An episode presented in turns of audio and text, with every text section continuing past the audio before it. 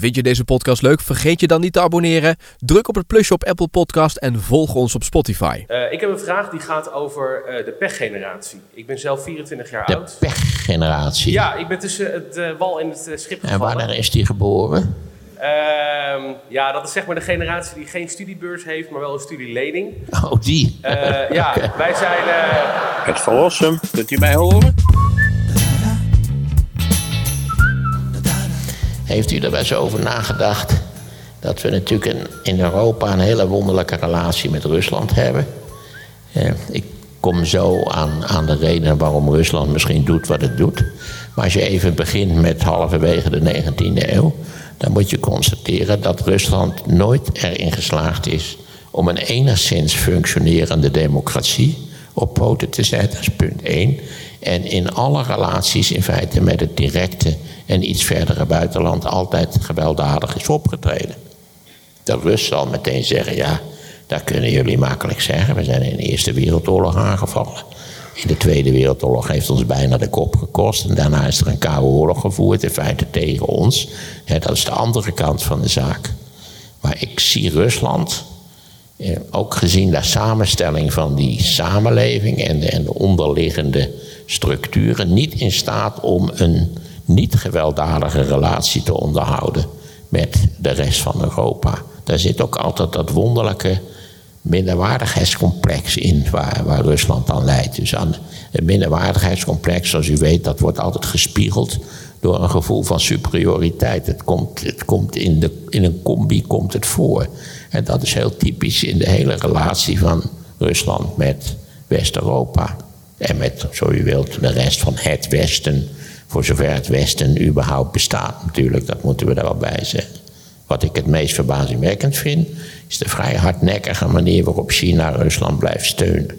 Aangezien dat, naar mijn gevoel, op geen enkele wijze eh, voordeel oplevert voor de Chinezen. En de Chinese economie, die natuurlijk afhankelijk is van een neoliberale economische wereldorde. Maar dus de, de, de hele economische fundament van Rusland is zwak. Ze hebben er in feite, afgezien misschien van de paar eerste jaren van de nieuwe eeuw, niets van terechtgebracht. 0,0. En dat heeft natuurlijk ook weer iets te maken met de aard van het regime. Je moet, je moet toch een beetje een open economie hebben. Iets wat ook nu pas eigenlijk duidelijk wordt, dat wist ik ook niet. Je leert veel van zo'n van zo'n geval als dit. Eh, is dat eigenlijk Rusland eh, onderhevig is al jaren en jaren aan een hele ernstige brain drain. Dus zodra je iets kan wat in het Westen betaald wordt, op enige wijze, dan vertrek je natuurlijk naar het Westen. Als je natuurkunde hebt, het onderwijssysteem, niet zoveel mis in Rusland. Als je in, in, in uh, Moskou bent afgestudeerd of een van de andere universitaire steden in de natuurkunde of de wiskunde of zo. Ze hebben een prima beta-traditie. Eh, daar wordt heel weinig sociologie en, en dat soort van dingen gestudeerd. Ik wil niemand kwetsen, maar ja, als laatste een klein stukje. Wist u dat tegenwoordig 40% van de Nederlandse bevolking tertiair gevormd is? Vrijwel iedereen hier is tertiair gevormd. Maar altijd zo dat ze niet weten hoe een cv werkt. En ze even denken, ja, centrale verwarming. Ik zeg het maar even. Ja. Waardoor we voortdurende tekorten hebben aan mensen die de meest simpele dingen moeten repareren, op uh, aan moeten sluiten. Nou ja, gaan ze maar door. Je kunt wel een socioloog bellen, maar ja, die vraagt al heel snel uh, of u wel woke bent of zoiets dergelijks. Als ik dat woord tenminste goed gebruik. Ja, dus in, in Rusland, dat schijnt al jaren aan de gang te zijn dat er echt in de orde van 100.000 hoogopgeleiden naar het westen vertrekken. Nu is dat nog enorm geactiveerd doordat een groot deel van, de, van ook de culturele elite. die is natuurlijk enorm tegen Poetin, dat begrijpt u wel. Dus die, die wijken uit naar alle plekken waar je geloof zonder visum heen kunt. En eh, als het een beetje wil, natuurlijk ook graag naar de Verenigde Staten. Ik begreep eh, dat eh, eigenlijk alle. Ja, toevalligerwijze. Je zult zeggen, wat doet die jongen toch de hele dag? Eh, sprak ik met Oekraïnse vluchtelingen hier in, eh, in Utrecht. En heel veel van die lui willen naar Amerika. Dat vond ik wel opmerkelijk toch. Als je denkt dat je nou de krant goed... Ja, wie van u zou ook wel naar Amerika willen? Precies, geen hond. Je kijkt wel link uit als je er iets van af meneer, weet. daar bovenin. Ja, dat was iemand die wel wilde. Ja, daar. Oh ja. Oh ja, u las ook de Telegraaf. Dat, verkla dat verklaart een en ander natuurlijk. Bent u, bent u technisch geschoold? Dan heb je het al. Socioloog. Oh. Wat was u oorspronkelijk? Verpleegkundige. Dan heeft u een gouden toekomst in Nederland. De hele babyboom, de hele babyboom moet nog dood. Dat is echt een unieke groeiindustrie is dat. Hè? Ja, niet voor niks is Philips van de Lampen in de, in de medische technologie gestapt. Daar kun je goud geld mee verdienen. Ik ben toevallig eh, enige malen in het UMC geweest om mijn, hart op te laten meten. En binnen drie jaar hadden ze drie verschillende machines om mijn hart op te meten. Ja, niet omdat ik het was, maar omdat die kennelijk steeds uit de mode raakte. De eerste keer was het zo'n groot donkerblauw geluid. Ik dacht, dat is een dieselmotor. Hè? Wat zouden ze daarmee willen? En de tweede keer was het al zo'n scherm met alles erop en eraan, u weet wel. En de derde keer was het een nog groter scherm met allemaal verschillend gekleurde lijntjes. Dus je hart stond erop, of je neus vol zat, stond erop. Alles stond erop. Het was dat je denkt van nou, als je elke anderhalf jaar een nieuwe machine moet kopen, dat gaat toch in de... Nou ja, vandaar. Dus ik zou zeggen, u, u, u kunt hier heel tevreden zitten. En ik zeg, waarom u in godsnaam naar Amerika wil, dat begrijp ik echt niet. Misschien bent u een masochist. Wat? Oh, u heeft een vraag. We gaan eventjes... Tot, ah, ja, hier had- was ik klaar met mijn betoog? Dat weet ik eigenlijk Ja, niet maar dat, precies. ver- dat vervolgen we zo wel even, Ik Maarten. begreep dat ze er genoeg van had. Mevrouw, hier komt hij. Er komt de... Ja, Ik heb een vraag, maar ik stotter wel, dus dat, eh, dat, dat, dat- dat weet u alvast. Eh, wat is een, ehm, naar de mening nodig om, ja, om een beetje te- te- te- te dichter bij de A-wereld te komen? Ja, ik, dat is wel een vraag die u stelt, moet ik u zeggen. De wereldvrede. Ik, dan moet ik eigenlijk even u teleurstellen, op de, ook op de, zowel op de hele korte termijn, de korte termijn, de middellange termijn en de lange termijn. Dat gaat niet veel worden met die wereldvrede. En dat komt omdat er altijd een enorme overmaat is aan potentiële conflictstof. En, dat heeft ook te maken met eh, de grote spelers op het wereldtoneel. Eh, waar Nederland niet bij hoort, ik zeg het maar even veiligheidshalve. Voordat u begint te denken dat Rutte er ook verstand van heeft. Eh, wij kunnen zelfs de sancties niet behoorlijk op de rails krijgen. U weet nu ook waar u overbodige criminele geld kunt stallen, gewoon in Nederland. U hoeft er niks mee te doen. U kunt gewoon hier blijven op de Zuidas. Eh, De grote spelers op het wereldtoneel, dat zijn er eh, in feite drie. Dat is China, dat zijn de Verenigde Staten en dat is de Europese Unie. De enige daarvan, van die drie spelers, waarvan ik wel hoopvol gestemd ben, ook op, de, op die diverse termijnen, is de Europese Unie. Het grote probleem is dat we op dat wereldtoneel zitten met twee landen die in feite eh, toch eh, de grootste economieën ter wereld zijn, maar tegelijkertijd ook natiestaten zijn. En de natiestaten lijden aan allerlei ongelooflijk vervelende kwalen. Hè, dat ze zijn altijd op punteentjes getrapt. Als de leider van de natiestaat een lezingje komt houden, staan er 26 reusachtige vlaggen achter hem. Eh, er is altijd wat gaande. Nou, denk aan de Verenigde Staten, niet waar? Een land wat een uniek talent heeft om zichzelf in de voet te schieten. Denk aan China, daar word je ook niet vrolijk van. Wie van u zou zo 1, 2, 3 naar China emigreren als die de kans kreeg? Nou, daar heb je het al. Hè? Wie zou... Oh, u wilt ook wel naar China? U bent wel een initiatiefrijke persoon. Alleen begrijp ik niet goed wat u hier dan vanavond zoekt.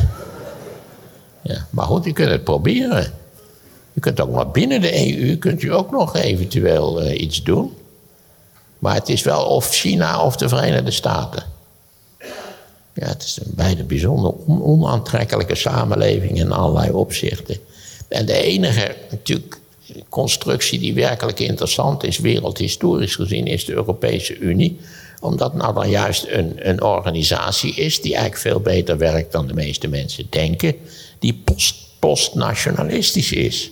Weliswaar spelen ook de leden van de Europese Unie binnen die Unie ook wel weer op de, op de nazistaat. En Macron doet speciaal zijn best voor Frankrijk. En Scholz is nog niet helemaal duidelijk wat, voor, wat hij doet aan zijn best. Eh, maar dus daar wordt ook wel weer een nationalistisch spel, maar de organisatie als geheel en de doelstellingen van die organisatie en de eventuele slagkracht van die organisatie is post- of bovennationaal, zo u wilt.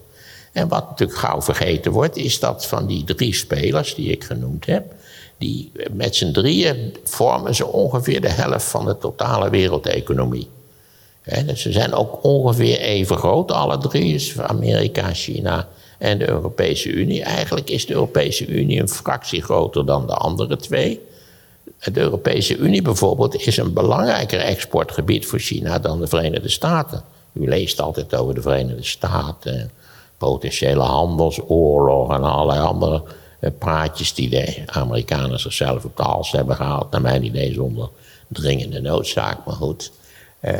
Eh, maar eigenlijk is de EU belangrijker voor China dan de Verenigde Staten zijn. Eh, wij zijn een ontzettend, zelfs zonder Engeland zijn wij toch de grootste markt ter wereld. U weet dat er in Nederland ook mensen zijn die uit de EU willen. Misschien, eh, misschien bent u opnieuw vrijwilliger. Ja, het zou kunnen toch. Eh, wie van u zou wel zo gauw mogelijk uit de EU willen? Ja, dat is ook weer zoiets wat mij. Eh, ja, dus, eh, ik ben eigenlijk een ongekend zelfstandig, ik bedoel verstandig publiek. Ik hoop altijd dat er, dat er een verdwaalde gek bij is. Ja, je, dat er iemand van Forum voor Democratie in de zaal zit als verspieder. Of dat Willem Engel de weg kwijt is geraakt. En, en naar, binnen gedreven is, zal ik maar even zeggen. Zal ik eens gaan kijken in de zaal? Gewoon, misschien is die er wel. Want ik denk niet als... Willem Engel. Ja, nou, nee, misschien maar over een verdwaalde Ja, maar ik heb helemaal geen zin in dansles vanavond. Dus dat, eh, laten, er we zijn dat- ook laten, mensen- we dat, laten we dat maar even niet doen. Dus die, die drie spelers... Ik loop ben even naar het balkon. was nog bezig, was nog bezig haar, haar vraag te beantwoorden. Wat zeg je? Ik was nog bezig haar ja, vraag maar te eh, beantwoorden. ga maar door. Ik loop even naar boven. Want je ziet, die, die twee andere grote spelers zijn steeds bezig met spelbederf. Dat zijn gemene ploegen. Hè, zoals je ook, ook... Vroeger vonden wij het Italiaanse voetbal gemeen voetbal. Dat zijn zowel Amerika als, als China... Zijn, vinden hun eigen nationale belangen belangrijker dan een, een, laten we zeggen, min of meer harmonieus functionerende wereldeconomie om mee te beginnen en ook andere. U zou voor de aardigheid, want u denkt natuurlijk, dit is allemaal China en China is natuurlijk ook een enorme sabotageklant. Maar u zou eens moeten kijken, dat is goed te vinden op de Wikipedia. U weet, die vermeld ik altijd graag. Wikipedia, ja, je moet het ergens vandaan hebben. Ja, u weet dat Twitter-gebruikers, die hebben dat niet nodig. Die hebben vaak al jarenlang hebben die archiefonderzoek in het eh, Nationaal Archief gedaan voordat ze tot de meningsvorming kwamen. Eh, maar we moeten eens kijken naar, er wordt altijd gezegd, Amerika is eh, de steunpilaar van de internationale rule-based world. Dan moet u voor de aardigheid daar eens even opzoeken hoeveel internationale overeenkomsten en verdragen de Verenigde Staten niet hebben ondertekend. Vaak hebben ze nog wel onderhandeld, waren ze nog wat bij, maar het, de, Senaat weigert pertinent ook zelfs maar een korrel soevereiniteit af te staan. Neem het de bekende verdrag tegen landmijnen. Eh, is dat getekend door de Verenigde Staten? Nee. En, en zo, dat, dat is een lijst van tientallen overeenkomsten en verdragen die door Amerika nooit zijn getekend. En waar ze zich dus in principe ook niet aan houden. Ja, dus ook, hier geldt dat Amerika weliswaar zichzelf ziet als leider van de wereld. Biden zei ook weer back at the head of the table. Dat je denkt, nou, eh, misschien kun je een tijdje links van Merkel gaan zitten. Eh, dat zou eventueel, maar goed, die is er niet meer. Misschien dat dat ook Poetin wel gestimuleerd heeft om. eh, maar dan weet ik niet of dat zo is. Maar dus ja, zowel China als Amerika hebben belangen die als het ware per definitie niet leiden tot een, een harmonieuze omgang op het wereldtoneel. En ik zie voorlopig geen, geen potentiële andere samenstelling van spelers voordat India op dat niveau opereert, dan zijn we echt een halve eeuw verder of zo, als het dan niet meer is. Oké. Andere vragen uit de zaal. Kijk, ja, geef even dit ding door aan eh, die meneer aan de rode trui. We staan op het eerste balkon, Maarten. Kun je het goed horen? Eh, ben ik verstaanbaar of niet? Ja, we testen het even bij Maarten. We hebben een extra box neergezet voor Maarten. Kun je het goed horen, Maarten? Hallo, goedenavond. Ja, ik kan het goed, tot nu toe wel. Oké, nou. Kijk, hi. Goedenavond, mijn naam is Dennis Hogeveen. Ik kom uit eh, Eindhoven. Eh, ik heb een vraag die gaat over eh, de pechgeneratie. Ik ben zelf 24 jaar De oud. pechgeneratie. Ja, ik ben tussen het eh, wal en het schip En gevallen. wanneer is die geboren? Ehm, ja, dat is zeg maar de generatie die geen studiebeurs heeft, maar wel een studielening. Oh, die. Ja, wij zijn. ik kan zeggen dat ik er ook uitgebreid gebruik van heb gemaakt. En ik dacht, het staat toch niet bij het BKR, dus kan mij het schelen. Eh, inmiddels komt het erop neer dat ik eh, een opleiding informatica heb afgerond op eh, WO-niveau over anderhalf jaar. En dat ik waarschijnlijk een schoenendoos kan kopen in de buitenwijken van Boekel. Wat ik jammer vind. Ehm, maar ik hoor zojuist dat er ook een oplossing is en dat is verhuizen naar Amerika. Is dat aan te raden voor mensen die toch graag een huis zouden willen kopen? Nou, ik moet u zeggen, als u, als waar is wat u zegt, en u bent iemand die geverseerd is in, het, in de IT-wereld op wetenschappelijk niveau, dan moet u in principe in Amerika vrij makkelijk werk kunnen vinden. Daar ben ik van overtuigd. Dan is het een beetje afhankelijk. De Amerikaanse onroerend goedmarkt die werkt anders dan de onze. Want aan beide oceaankusten, om het maar even generaliserend te stellen, zijn huizen vaak peperduur. LA is peperduur, zo op het Nederlands niveau. En alles wat ertussen zit, daar kunt u echt paleizen kopen dat je denkt, hoe is dit gods mogelijk? Ik kan u wel aanbevelen om een abonnement op de New York Times te nemen. Die een eh, hoe heet het, digitaal abonnement, dat kost u 15 dollar per maand. En die hebben een ontzettend leuke onroerend goed republiek, eh, sorry, rubriek. Waar ik altijd naar kijk. En dan zie je dus een fantastisch huis, ik zal maar zeggen, in een buitenwijk van Oklahoma City. En dat kost niks. Ja, dat is dat, ja. Wie wil nou in Oklahoma wonen? Daar wil geen verstandig mens wonen. Ja, u dus kennelijk er wel. Oké, dat komt waarschijnlijk omdat u er nooit geweest bent. Hè? Nee, daar heb je het al. Dus u zegt dat wel, maar u zou daar in no time suïcide plegen. Dus, en dus als u. een- maar bijvoorbeeld Chicago, als je. Dat was mijn ervaring. Precies dezelfde hotelkamer in Chicago. Eh, qua ruimte en netheid en nieuwheid. Die is de helft goedkoper van een vergelijkbare hotelkamer in Boston. Eh, want als u naar Boston gaat, dan denkt u ook dat er niks mis is met Amerika. Geweldige stad, terrassen, prachtige musea, alles is even duur. Eh, typisch Nederlandse restaurants, namelijk klote eten voor enorme prijzen. En nou, het bekende patroon. En ja, gaat u, rijdt u de, de, de Great American Heartland in, dan, dan beginnen de problemen in feite. Amerika is wat dat betreft heel raar en onevenwichtig land. In, Nederland, in Amerika ziet armoede er ook uit als armoede. Als u bijvoorbeeld naar Winschoten gaat, wat een, ik geloof nog steeds bevolking verliest, dan zal het nu misschien een beetje, een beetje gematigd zijn. En dat, dat is een van die gebieden in Nederland die, die bevolking verliest. Maar het ziet er niet armoedig uit in Winschoten. Althans, de Schouwburg zag er heel normaal uit in Winschoten. Dat moet ik zeggen. Ja, u zult zeggen, waar gaat dit heen? Dat weet ik zelf ook niet precies.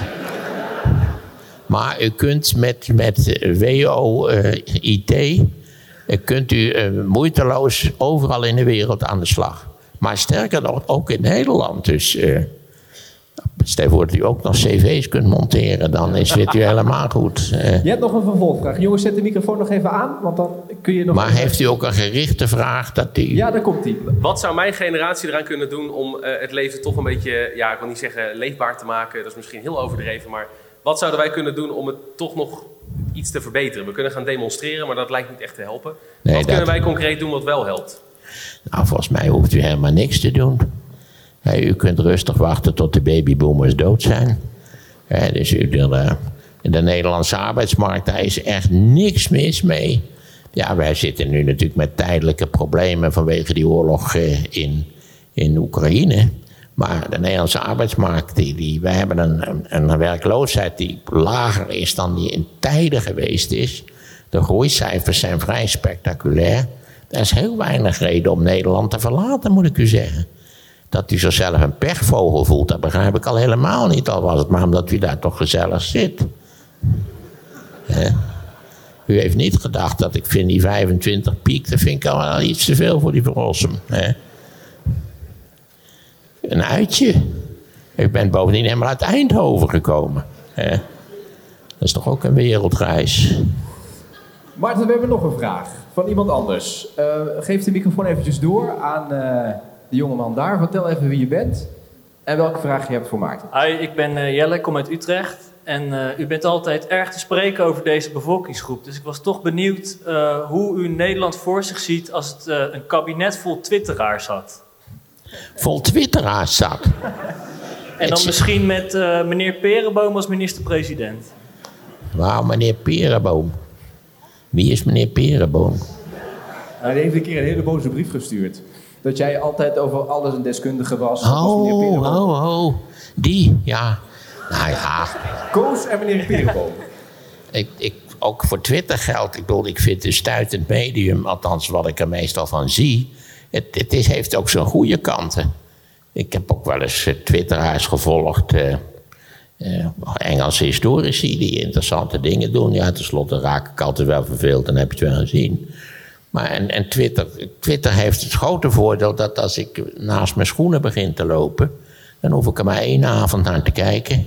En dan denk ik, ach jee, hè, ik ben eigenlijk een totale mislukking. Want volgens twitteraars ben ik een CIA-agent, wist u dat? En een eh, pedofiel, wist u dat? En een Stalinist. En nou ja, ik moet even denken wat er al zo staat. Een goed Oh ja, laatst. Dat La- was het ook, van de NPO.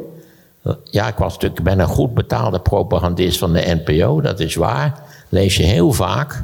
Terwijl ja, ik kan u verzekeren dat die lui van dat voetbalprogramma ongeveer tien keer zoveel verdienen als ik. Terwijl de kijkcijfers bij ons beter zijn dan bij die voetballers. Hè? Ja, dat klinkt bitter en dat is het ook hoor. Je mag wel blij zijn dat ik, de, dat ik publieke omroep niet ga verraaien. Zoals toch met al te veel mensen. Maar weet u wat het is? Je hebt van die overstappers naar de commerciële. Hè? En, en dan lees je ook in de krant dat ze daar een miljoen gaan verdienen. Terwijl ze bij de, bij de niet-commerciële twee ton verdienen. Waar je ook denkt, nou, wat maakt dat nou verschil? Hè? Toch nauwelijks. Ja, in het ene geval heb je veel te veel en in het andere geval heb je iets te veel. Dus dat, dat maakt eigenlijk heel erg weinig uit, kun je rustig zeggen. Maar meestal levert de overstap niet veel op. Denk aan Jinek, hè? die wel eens, denk ik, s'avonds thuis komt en dan tegen de vader van dat kindertje zegt: Ik had het beter niet kunnen doen. Hè? Ik ben gestart met dik boven de miljoen en nu kan ze, moet ze in de handen klappen. Hè? Staat Lubach elke avond boven haar.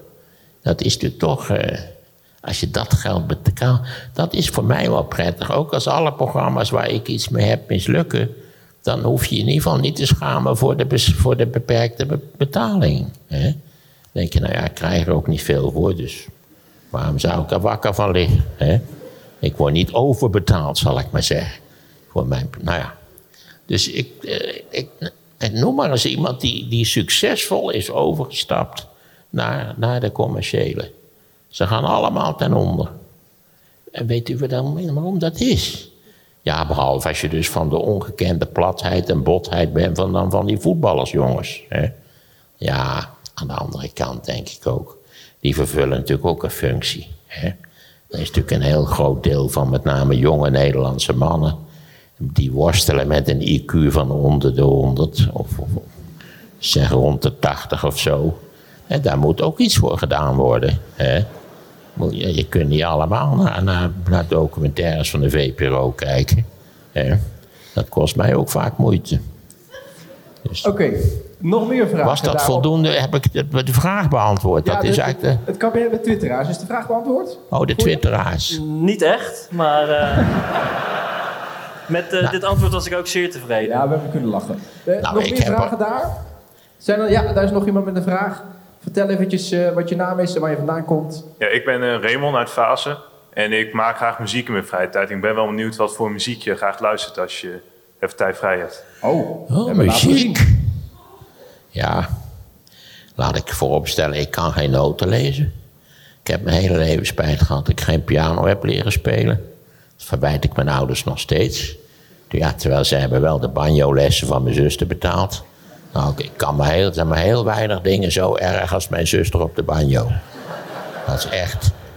Ze heeft ook volgens mij altijd maar één lied gespeeld. Dat heette De Vogelkoopman van... Nou, een van, van Venetië of zoiets dergelijks. Een verschrikkelijk lied, kan ik u verzekeren. De banjo heeft ook zo'n zo'n zo'n tokkelgeluid, weet u wel? Vreselijk instrument, mag ik wel zeggen. Ehm, ik ben, zoals volgens mij vrij algemeen bekend is, een groot liefhebber van de popmuziek van de jaren 60, van mijn eigen jeugd. Ik denk niet dat er, naar mijn gevoel, na 74 nog enige popmuziek van betekenis geproduceerd is. Wat ik er nu van hoor, is zo gruwelijk dat ik. eh, ik heb er net een hapje gegeten hiernaast in die, in, die, in die paardentent, zal ik maar even zeggen. Daar hadden ook van die muziek op staan. Dat is echt gewoon verschrikkelijk. Waar je alleen maar zo'n zo'n rare dreun op de achtergrond. En af en toe zo'n tokkeltje van een gestoorde ertussendoor. Echt gruwelijk. En, maar ik luister tegenwoordig eigenlijk eh, meestal naar klassieke muziek. En dan heb ik nog maar een heel beperkt bereik. Ik, ik ben niet zo van, van, van de zeer geavanceerde. Ik ben niet van twaalf tonen en zo. Ik, het is bij mij gewoon een romantische pianomuziek. Dus inclusief bij Bach en Mozart en Haydn mogen wel meedoen. En dan zeg maar het grote romantische, eh, de grote romantische co- composities. Nou ja, Schubert. eh, ik heb laatst nog een traantje weggepinkt op de tv voor Schubert. Ja, hij begon heel onverwacht met die Schubert. Je wilt je natuurlijk groot houden, maar dat, dat is heel eigenaardig. Als je eenmaal geraakt wordt, dan, dan ben je de klos. Ja. Eh, dus dat is het eigenlijk, grote trekken. Oké. Ik vind, ik vind alles wat met hip-hop en, en, en zo. En waar ook bovendien, dat las ik laatst een boeiend stukje over. Dat, dat, die, dat die, wij moeten allemaal enorm, eh, hoe heet het, eh, vrouwvriendelijk praten en, en oppassen met, met dat je minder MeToo-genre en zo. Maar het, het- er werden wat teksten uit die, uit die hip-hop-wereld geciteerd, dat je denkt van, waarom worden die lui niet gearresteerd? Hè? Dit is toch dit is, dit is agressie op een niveau waar je u tegen zegt. En dan ook nog ritmisch. Ritmische agressie. Hè? Je hebt ook groepen waar je een heel groot mes moet hebben. Dus ja, dat, dat is het wonderlijke. Maar dan is het kunst en dan kan het. Hè? Heel wonderlijk eigenlijk. Dus u moet van mijn muzieksmaak... Ik ben gewoon een, een klassieke burgerman op het punt van muzieksmaak. In mijn smaak wijkt niet fundamenteel af van die van mijn moeder... die altijd een concertabonnement had... en enorm geïrriteerd was door de programmering. Misschien moet ik daar nog eens... Ik weet niet of dat nu nog zo is. Zij is al lang en breed dood.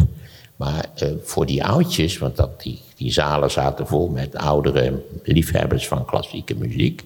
Dan begonnen ze met een fijn romantisch stuk. Zeg iets van Schubert, pianoconcert van Chopin, je kunt je er van alles bij voorstellen. En dan deze heel gemeen, het tweede stuk was dan hele moderne muziek. Want als ze begonnen met moderne muziek, dan ging mijn moeder niet. Of ze bleef een kop koffie in de, in de aula drinken tot dat gepiep afgelopen was. Luistert u ooit naar Radio 4? Nou, ik luister eigenlijk nooit radio. Oh ja, sorry, ik, ik, keek naar de verkeerde persoon. Eh, en bovendien, dat is ook zo gek. Als iemand daar is zegt, komt het hier uit. Dat is ook iets, eh, heel vervelend eigenlijk. U luistert nooit naar de radio. Nou, bij Radio 4 is de bedoeling dat er klassieke muziek wordt gedraaid. Natuurlijk, het is Nederland, wordt de helft van de tijd verluld. En weggedaan aan achterlijke spelletjes. Er is een spelletje dat heet klootschieten. Of noodschieten, daar wil ik nou even vanaf zijn. En dat gaat maar door. Hè? Je denkt, het wordt tijd van een gezonde brief. Maar soms hebben ze moderne klassieke muziek... en ik moet bekennen dat ik daar vaak prok. Zet ik het uit.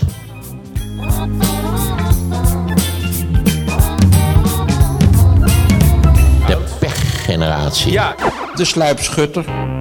Maarten van Rossum over de Tweede Wereldoorlog. Hè, dus iemand die zich handig verstopte en die elke vorm van beweging bij de tegenstander zou kunnen afstraffen. Download het luisterboek via de link in de beschrijving. En de Duitsers hebben ook het, de primeur gehad van het gebruik van gifgas.